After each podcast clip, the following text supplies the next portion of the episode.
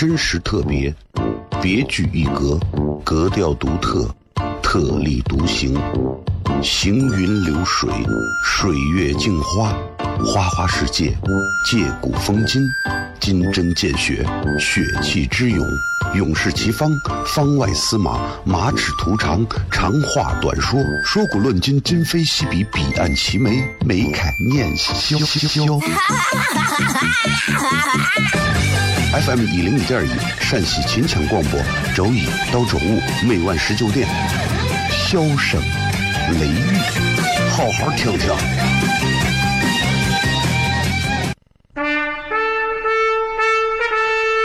我爸爸对我说：“一个成熟的人，永远都会清楚自己想要什么，可以独立思考，从不随波逐流，为了心中所爱，敢和这世界抗争。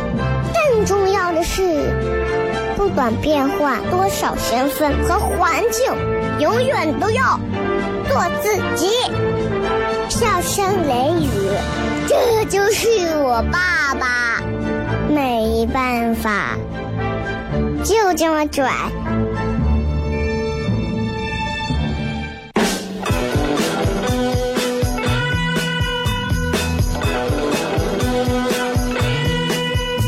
She's all you'd ever want. She's the kind I'd like to flaunt and take to dinner. But she always knows her place. She's got style, she's got grace. She's a winner. Hello，各位好，我是 CFM 一零一点一陕西秦腔广播西安论坛，周一到周五晚上的十九点到二十点为各位带来这一个小 C 节目《笑声雷雨》。各位好，我是小雷。今天八月十五号啊，今天朋友圈刷屏，大家都在讲关于这个，在今天咱们这个什么就是啊，日本当时投降啊，对吧？签订了这个投降书啊，啊，朋友圈大家都在刷屏啊，一拍这个爱国热忱啊，我觉得其实这是个好事儿，至少很多人没有忘记。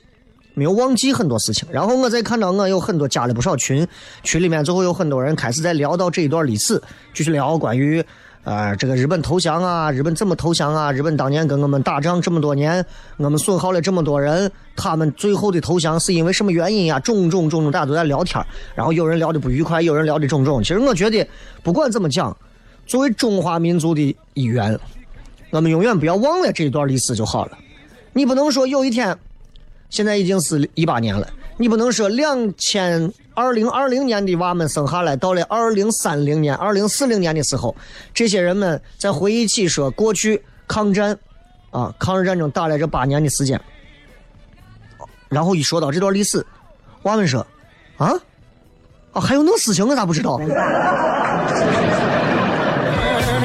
我觉得这个是不应该的，对吧？这是一定是不应该的。所以，其实你看，我们在国家在对于这种爱国主义教育这一块啊，其实我觉得一直是有这方面的这个呃行动啊。然后，我是觉得作为家长来讲，我包括我对我的孩子，我也会去教他很多一些关爱国有关的东西。我会告诉他，你看你是黑头发、黄皮肤、黑眼睛，你不是欧美人，你也不是非洲人、澳洲人，你是亚洲人。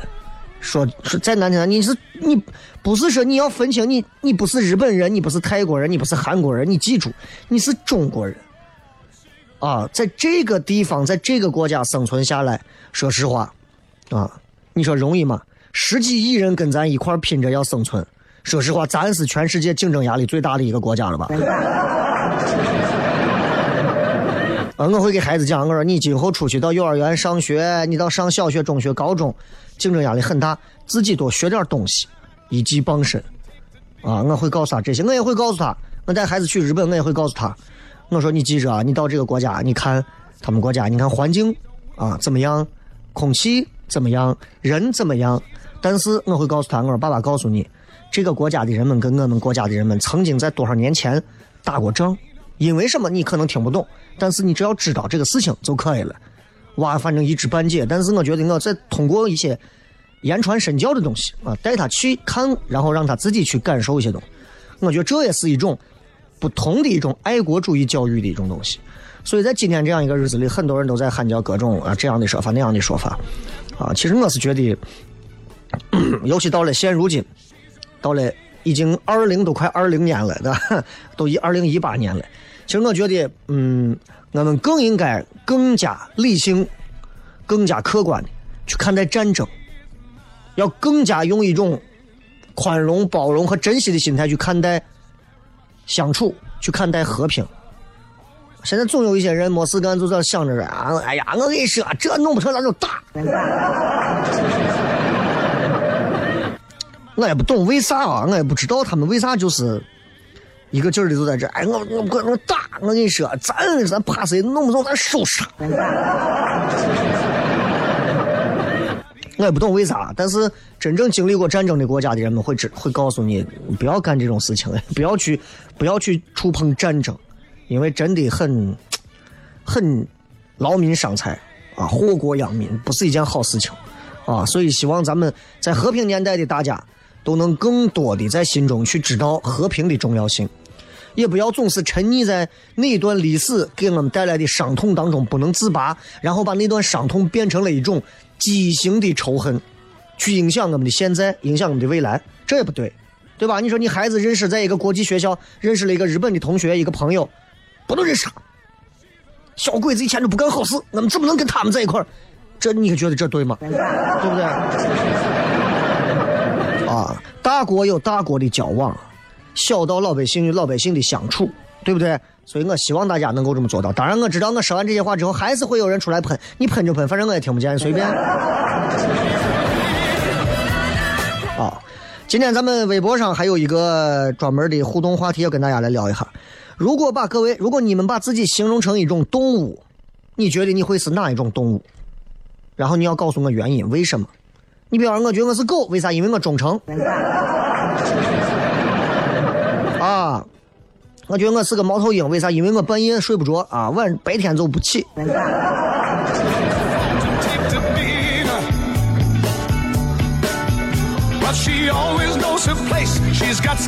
其实工作也是这样啊，我我知道每天其实大家很辛苦，早上、晚上啊，早出晚归都不容易。很多听咱节目的朋友都是单位的中坚力量，或者都有自己的一些能力。其实你们咱们自己想一想啊，作为上班族来讲，咱们工作其实不要说你们做啥工作，跟我做电台这个工作其实没有啥区别，都一样的，就三个工作，工作就是三个问题。第一个问题，你要问自己，能不能不做？啊，第二个问题，你要问自己，能不能交给别人做？最后一个问题，哎，能不能拖到明天做？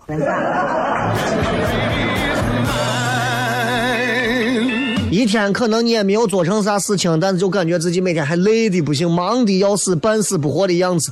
其实这说明了一点呀，朋友们，这说明做人本身就是一件很累的事儿，对不对？生而为人，大家都很抱歉。接着广告，回来开片。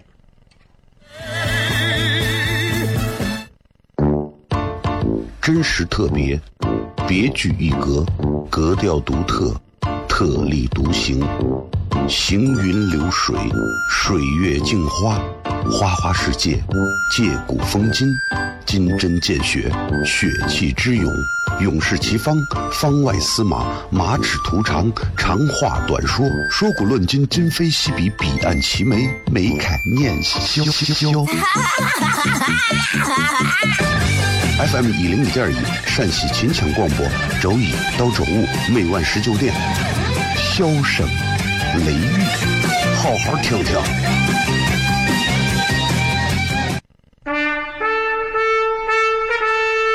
我爸爸对我说：“一个成熟的人，永远都会清楚自己想要什么，可以独立思考，从不逐流，为了心中所爱，敢和这世界抗争。更重要的是，不管变换多少身份和环境，永远都要做自己。”笑声雷雨，这就是我爸爸，没办法，就这么拽。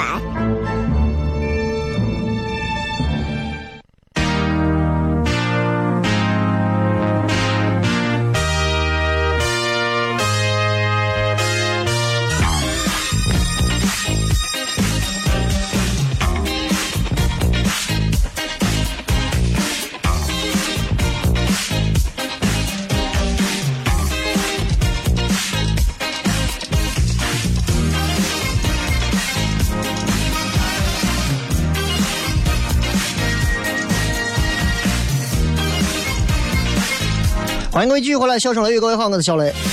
来，咱们回来跟大家闲聊一会儿啊。这个，嗯、呃，最近最近有一个这个东方卫视有一个节目叫《相声有新人》啊，应该有不少朋友看过。然后最近比较火的这么几段视频里头，这两段视频里头啊，怎么讲呢？嗯、一段视频是有一个叫宋喜瑜的嘛，然后然后在上头说他是郭德纲的追踪器啊什么的。其实这个人，嗯，说脱口秀的我们都认识啊，因为都从很早前都认识。然后呃，这个人就一直这个风格。然后另外的一对儿呢是说有一个这对博士夫夫妻，他们两个人在现场最后还怼郭德纲。这两个人我们其实以前也见过，之前我们去参加湖北卫视节目的时候，这两个人也在上头演过一段小品，啊，然后就一如既往的尴尬无聊。就我不知道有没有人看，没有看，你们可能在抖音或者在其他一些短视频上会看到这段啊。然后那个博士说：“呃，早知道我就应该不应该来。”郭德纲说：“你现在走也来得及啊，对吧？”就这么一段啊，嗯、其实我之前看过啊，其实我之前看过他们两个人以前的一段视频，讲的他们是一段校内联欢会上，啊，里面可能提到了一些所谓的什么狗力之类的那种暗语啊，然后台底下就很欢呼。那个视频我看了，可能是因为，因为我听相声也听了很长时间了，呃，我也很清楚，也很我也会看相声，我知道谁的相声好，谁的相声不好，啊，所以你看，我就觉得其实还好，啊，就有几个点可能还行。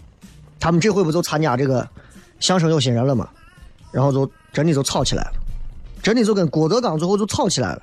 那，然后我就跟你们好好的，咱们就好好的聊一下这个事情啊。就你们知道，因为咱们经常在节目上去聊所谓的人际关系，对吧？人跟人之间应该是怎么样的关系？人跟人之间如何？咱们今天就稍微的通过这个博士在现场跟郭德纲的这段对话，咱们来解析一下、解读一下。现在人跟人说话，人跟人之间做事，这个就这个博士错到哪儿了？咱们用现在的这些人跟人之间的待人接物来聊一聊啊。你看，很多人应该都见过所谓的平民的这种明星、草根的英雄这种，对吧？你们经常会见到，身边都有这种。你说谁在酒桌上段子讲的最好？各位，你们身边都有这么几个朋友，酒桌上段子一个比一个好，一开口所有人全部喷饭的那种。肯定都有，西安人身边都有这样的人，然后经常都会有一些人非常自信的跟我说：“小雷，俺有个伙计，俺每次吃饭把俺逗得快笑死了，叫来给你说脱口秀。”啊，然后你们也会经常在吃饭的时候，经常会对着你们这些很所谓的很光怂的朋友会这么说：“呀，你啊这是我搞笑的呀，简直是！我跟你说，你要去说个脱口秀，就没有小雷啥事情了。”你要去说个相声，你就没有郭德纲啥事情了，对吧？你就你就想，就咱抛开郭德纲，就说我，啊，你去你到咱西安去说去说脱口秀，就没有笑雷啥事情了。各位，这个话是什么意思？几种意思？第一种，你要是去讲脱口秀，绝对比小雷讲的好的多。第二种，啊，第二种，呀。真的，你要是去讲，你至少我跟你说，对吧？你媳妇讲的都比贾玲要讲的好吧？对吧？当然，咱说相声啊，脱口秀一个人，相声是两个人。你要是两个人，人家一对夫妻，人家夸你，你上去讲，讲的绝对比我哪个女的马，就是什么女女相声演员好像没有谁，对吧？你说的肯定比郭德纲好，你媳妇儿说的肯定要起码演出来比贾玲、比宋丹丹好。还有一种就是，哎，伙计，我喜欢你讲的段子。说实话，不管拿我举例子，还是说脱口秀，还是说还是说你你们说到相声圈的哪个明星，真的，哎，正常人的思路应该都知道，人家给咱在这吹，说的说白了就是人家喜欢咱讲这个段子，仅此而已，对不对？你只需要知道人家知道人家喜欢你讲的这个段子就够了。至于 A，至于 B，真的，我想给很多西安的这些朋友们讲一讲。不要想太多。啊，你身边如果有个伙计，拿你去跟郭德纲举例子说：“哎呀，伙计，就咱天天吃饭就听你讲，你这段子讲的，你去说相声没有郭德纲死了。”你们都不要想太多。人家干那一行干了三十多年，啊，你呢？业余时间，你说你琢磨一下，你就能超过？不可能。我还听过啥，就是说，出租车司机几个人在那谝喝酒谝，我听着亲亲耳听到的。你伙计喝完就讲了个段子，底下一个哈哈笑的，然后一个是，哎，我跟你说，你你你要这时候拿瓶酒到我广播电台，我跟你说，我比叫小雷谝的美，我小雷谝子不行。记住，人家就是肯定一下你讲的很好笑，你不要就他的话继续往下想，你想也想不得，你也做不到。我干这一行也干了十几年了，跟很多干了二十年甚至是比我年龄还长的那些广播主持人相比，我敢说，我仍然在陕西广播电台里头。电视我就不说了，因为我现在不拿电视剧例子，没有参考价值。电台纯粹在做娱乐节目的人里头，我敢说我的经验是最丰富的。你说你靠业余时间喝个酒，跟别人砸两砸两个洋炮，你说我段子讲的好，我进去就把谁比？我告诉你，这不可能。各位，我不是在夸我自己啊，我这人也才疏学浅，怂怂不懂青鼻两桶。但是我要给大家表达的意思是，真有那样的人听不懂人家的弦外之音，你明白吗？人家说你比郭德纲说的还好，他真认为他跟郭德纲能打平手。哎，来我们这说脱口秀的这年轻娃新来的，肯定有那种哎，你上去说，他们讲的都不行，绝对有跟你说你讲的比他们好。你想的太多了，那脱口秀跟相声都一样，都是需要底下摸爬滚打，一天一天花时间练出来的。你们包括你们来听我讲。我每个月更新半个小时的段子，我每天会花多长时间去把这几分钟、几分钟的内容每天拿过来倒过来倒过去，会说多长时间？很多人不知道，你们也不需要知道，你们只要看到成品就好了，对不对？所以，舞台是一个会让人膨胀的地方。很多年轻娃们就是，尤其是很多新人，很容易膨胀。你们会发现在哪些地方，有些人会认为自己很有艺术天分，单位年会。或者是你们公司的联欢会，就那种啊，大家都知道单位的年会，啊，呃，团队的什么联欢会这种，这种环境跟我们演出环境、商业演出不一样，很特殊。你不需要报菜名，你也不需要会贯口，你也不需要会唱什么太平歌词，对吧？所谓联欢会，所谓年会，这一类的上面，你表演任何搞笑的东西，相声啊，脱口秀啊。你抓住了几个点？第一个，抓小默契；第二个，黑大领导。记住，你比方说有一次，比方说哪一次，陕西广播电视台开年会，所有的台长在那坐着，啊，我就可以讲很多内部的东西。比方我说，电台主持人都落下毛病了呀，只要听不见一点动静，马上人就慌了。为啥？这是大家都知道，电台绝对不能没有声音，耳机里没有声音，这个主持人心脏都能从嘴里蹦出来。我跟你说，这叫讲笑默契啊！大家都懂，大家一听就笑了，行内的行话嘛，对吧？另一个叫黑大领导，哎，我给我们台长讲几个段子，讲几个段子，哎，讲设计几个很高级的段子，把台长黑一下。现场爆炸了，各位，说几个行内人能听得懂的点，说几个这个单位的一些喜怒哀乐，我跟你说，大家能嗨到爆炸。你们单位领导，但但凡胸怀再宽宽广一点，你再模仿他的这个口头禅、说话的一些表情动作，我跟你说，You are the king of the party。啥意思？年会之王，我也是。你知道吧？哎，这这才行。咱这现在这才几月份？在八月，也就是小半年之后到年会了，你去看，为啥很多单位的我年会一开年会都是在这儿溜沟子拍马屁，好好的一个艺术表演？哎，你知道吗？啥呀？咱们单位今年又屡创佳绩了，你说说我听听。听说咱们荣获了国家什么什么，这么牛的？咦，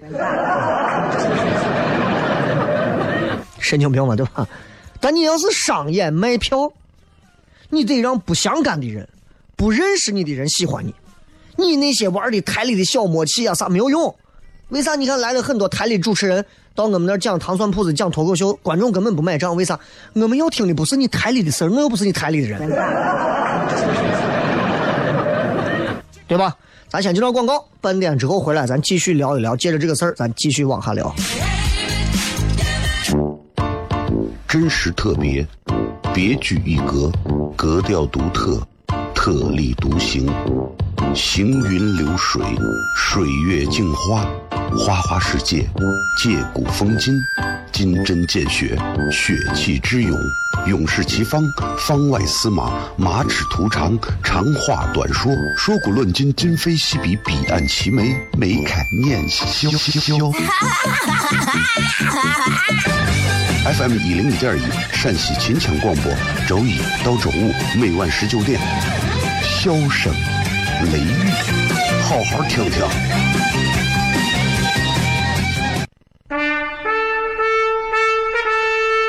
我爸爸对我说：“一个成熟的人，永远都会清楚自己想要什么，可以独立思考，从不随波逐流，为了心中所爱，敢和这世界抗争。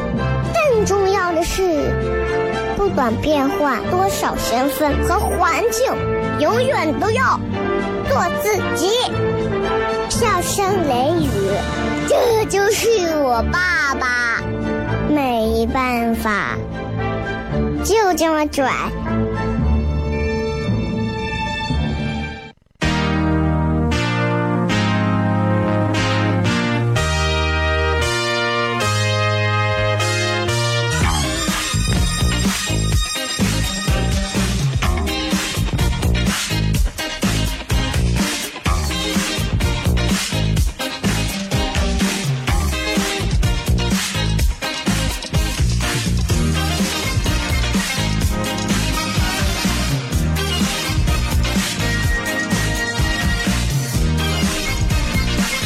欢迎各位继续回来，笑声雷雨，各位好，我是小雷。今天我们就最近有一个挺火的节目叫《相声有新人》，然后里头有一对博士跟郭德纲互怼这么一段话，然后我们来聊一聊。就是其实你们很多人看完之后都会觉得这个博士啊，你这么高的学历，说话做事各种都非常的不太让人觉得舒服啊。然后我们就咱们就简单聊一聊。刚才我们说了，如果是一个单位年会，你怎么玩都可以；但如果是商演，对吧？你公司内部的那些小小的默契啊，那些那些大领导的段子都不行，都不能用。所以商演的很多作品很难写，不管是相声、小品、脱口秀、评书、评戏、清口、二人转都难写。但是你会发现，随着现在时代越来越发展啊，大家开放啊，包括这个呃，就是就是网络的这个开放，其实现在各种的喜剧形式啊，越来越像了，越来越像了。就我说的相声、二人转、脱口秀啊啥，其实越来越像。为啥？你会发现最后抛段子的方式都是一样的，没有啥太大区别，没有啥太大区别。你练八卦掌，你练通背拳。你练咏春，你练红拳，你练猴拳，你最后站到人家 MMA 的那种格斗的那个台子上，你最后所有的那些花招子全部扔掉，只要能把对方打死打倒，就算你赢。留下的都是基本的招数。所以说，人一定不能膨胀，更不能让所谓那种错误的信息去误导。知道吧？但是呢，你光明白这些东西，你还不是一个非常好的商品，知道吧？你知道，就是、嗯上海交大的这一对博士啊，真的，咱们他的这个教训，很多人看过之后一定要牢记在心，不要光笑人家啥都不懂，咋咋咋咋，对吧？其实你看他们现在，他们自己做这种所谓的公式相声，自己通过研究相声还获得经费，还能收徒弟，还能定制相声剧本，都能挣到钱，也能有声望，挺好的呀。关起门来做个皇帝，其实也是个很好的思路，对吧？你比方我在西安，我不出去，我就在西安待着，这个思路本来就很好，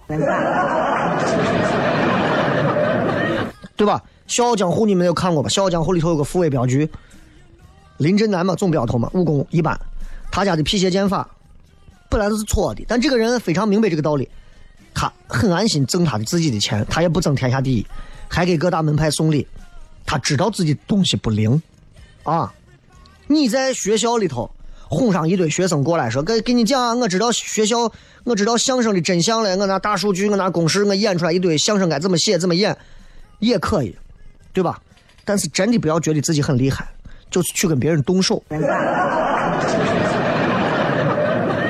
对吧？就跟打太极的那个姓雷的那个跟那个徐晓东，两个人两拳让人家直接撂倒了，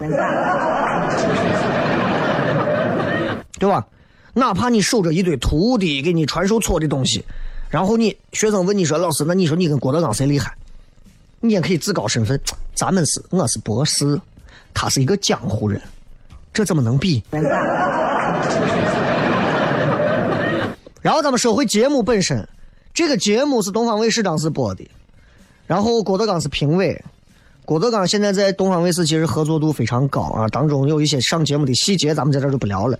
其实这个节目就是他的节目，那你作为一个参赛的，你来了，说难听话，你你需要低眉顺眼，你要做小，你要做低，把自己姿态放低，客气一点，没有任何坏处。各位，这跟到任何地方都一样。你哪怕在你现在的小圈子里头混得很好，牛有粉丝，你叫爷；你换了一个单位，换了一个圈子，你见面管人家叫哥叫姐，你觉得丢人吗？社会规则。况且郭德纲这样的一个人，他通过他把他把他对世界的所谓的喜和憎恨、喜好和憎恨，他通过他的相声，这么多年来，他给全世界都做了所谓的普及和广播了。他对所谓的博士、专家、教授本身就自带一些反感属性。谁要敢说，我来郭德纲，我教你说相声，他对这样的人呢，这是绝对不客气的。这个人是这样的，而且这种场地表演场地也不是非常的适合你去在那儿张。为啥？其他的选手都在里头。你要知道，我不知道你们对相声演员了解多少啊？说相声的人啊，他们有一套自己的沟通体系。你知道吧？就自己有自己的沟通体系，不管是谁是谁的辈儿，谁谁的啥，你会发现相声演员坐到一块儿，他们能特别能聊，但你跟一个相声演员聊，你总觉得聊不到一块儿。当然，也可能人家不想跟你聊，但是这对博士夫妇就就就非要做这种体系破坏者嘛，对吧？说相声的人眼里头看到这个博士演的，都是被纠正的，站到舞台上，身子乱晃，手乱指。那是不行的，那打断你的腿，为啥没有台风？就整个的动作都是那种特别贱嗖嗖的动作。真的，我没有带着相声人家园子里的这些教育的方式，我去我去给这脱口秀这帮娃们这么说。但凡要是这样的话，我估计现在一个能上台的，连我都上不了了。啊，真的，台风上台的动作，上台的每一个眼神，每一个举止，都不能是多余的，都不能是废的。俺这上去有的真的就跟帕金森那个样，害怕的很。这个博士分不出来真假笑声，谁是真鼓掌，谁是起哄。有的起哄的掌声，他还认为哎呀夸我。一上来就先把错误全犯齐了，一上来先说大家好，我是一个博士，作死。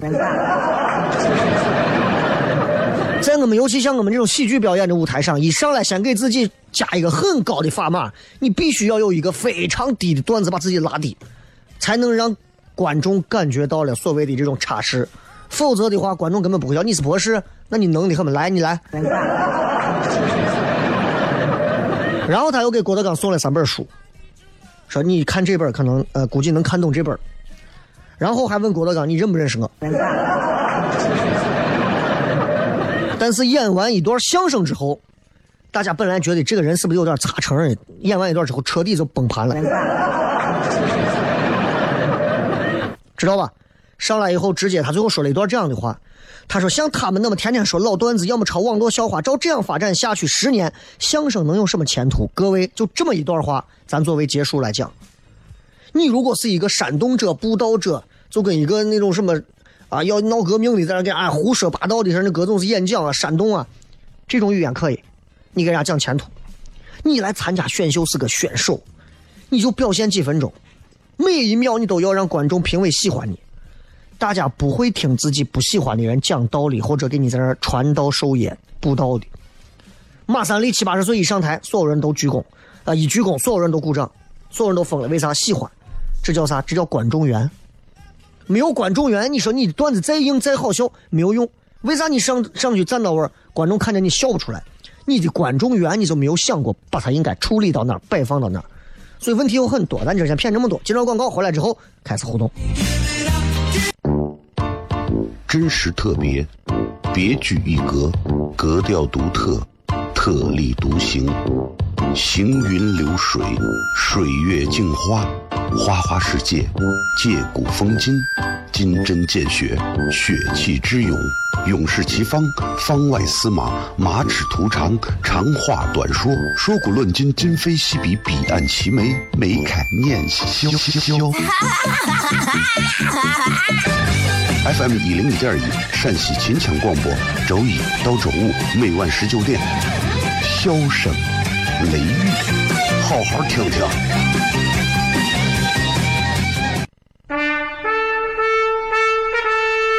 我爸爸对我说：“一个成熟的人，永远都会清楚自己想要什么，可以独立思考，从不随波逐流，为了心中所爱，敢和这世界抗争。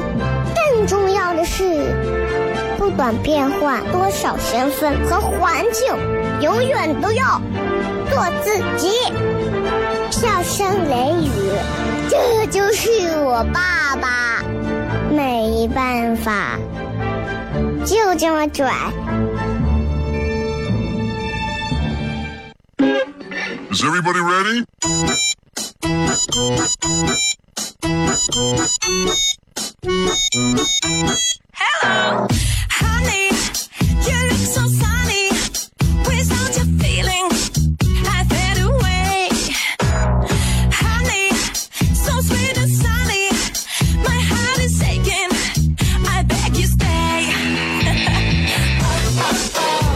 位继续回来，笑声雷雨来。最后时间，我们来跟各位朋友来继续聊一聊，看一看这个互动。最后大家的这个留言是什么样的？如果把你形容成一种动物，你会是哪一种动物？Why？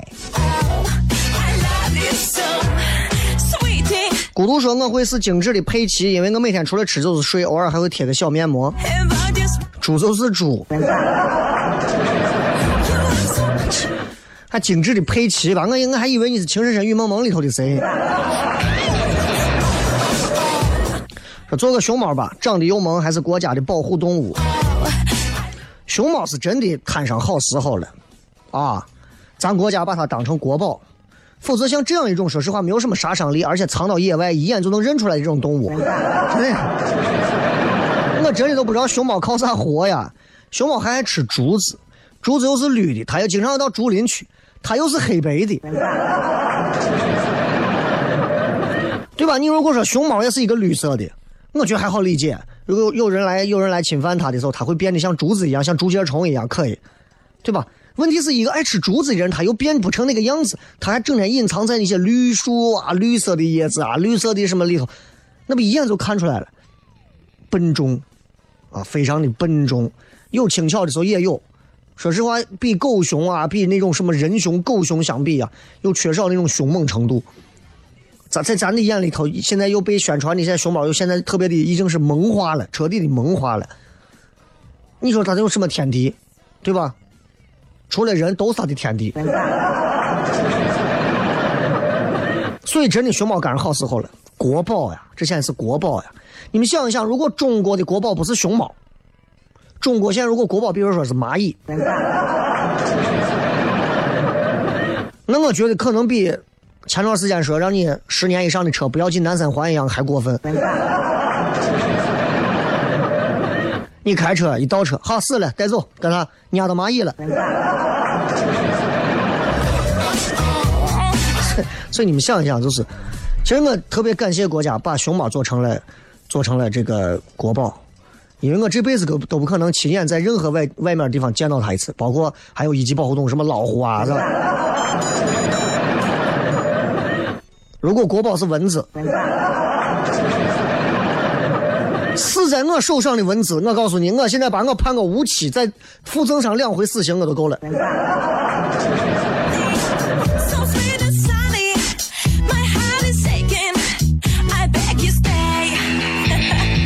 来，我们继续来看一看其他朋友发来的留言。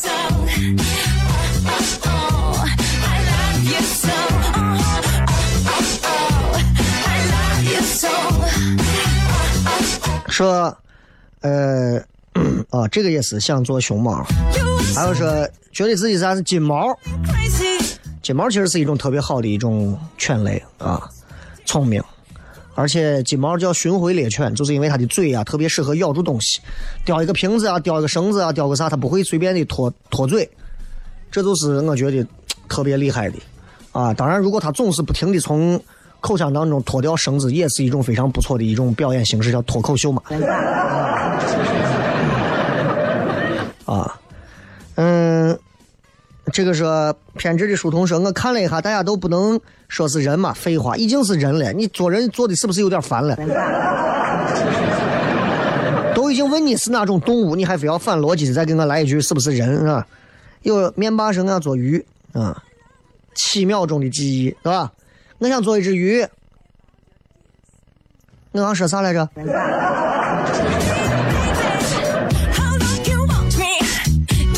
乌马贝说睡狮，我要做一只睡狮啊！要不不做，要不做到底。你是睡到底吧？你是睡狮。杨先生我要做黑曼巴啊，蛇，嗯、那那那种蛇，那种蛇就是毒性非常强烈的一种啊。科比就管自己叫黑曼巴嘛，攻击非常的迅猛，而且很强烈的一种毒液，而且外形又非常的炫酷啊。但是你做一只蛇，如果你生活在西安，我怕是你是待不住了。罗元军说猴猴啊，特别的毛躁。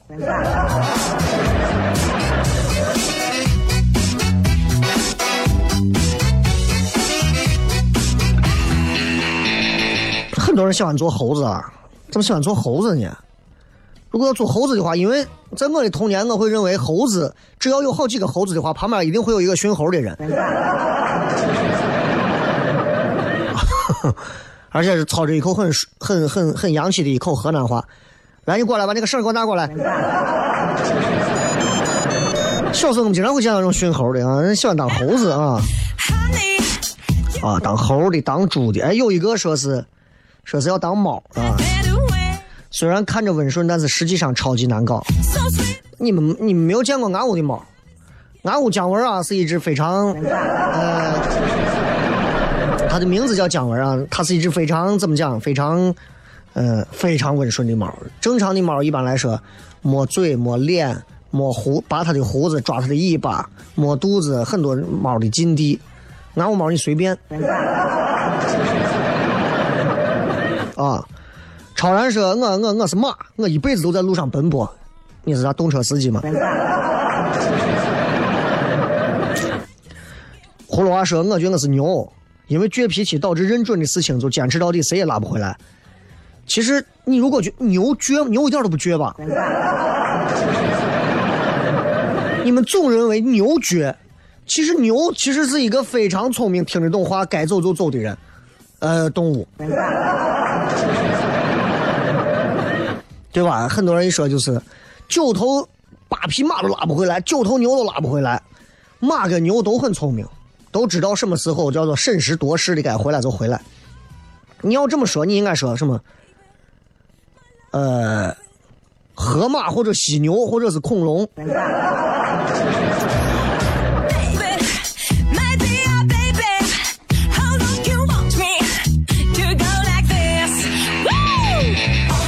这个说，嗯，我要做苍蝇，苍蝇啊，苍蝇。经历风雨，磨练自己的爪子羽毛，努力的向着对的方向努力飞翔。虽然我是个女子，母苍蝇。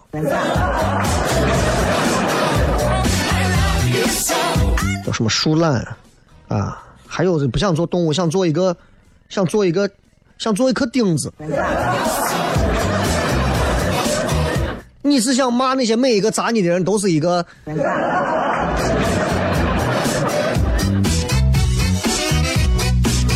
还有说，姑老婆子说小蜗牛嘛，这个小不拉几的，背负着比自身还要大的壳，工作生活风格漫不经心，但是一直在往前走。现在年轻人不都是房奴，都是蜗牛吗？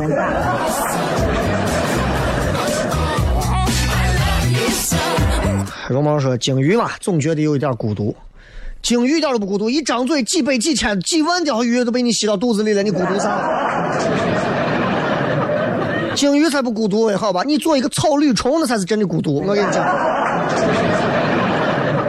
最后时间送各位一首好听的歌曲，结束咱们今天的节目。然后今天晚上在咱的交大的南门呃北门有西安交大的北门有一个咱们的开放美的现场。然后明天晚上在四喜茶社开放美的现场。下然后周六是糖蒜的正式演出。这两天的开放美，呃，希望你们都能来。好，就这么多。嗯，拜拜。最后送一首歌送给你们，再见。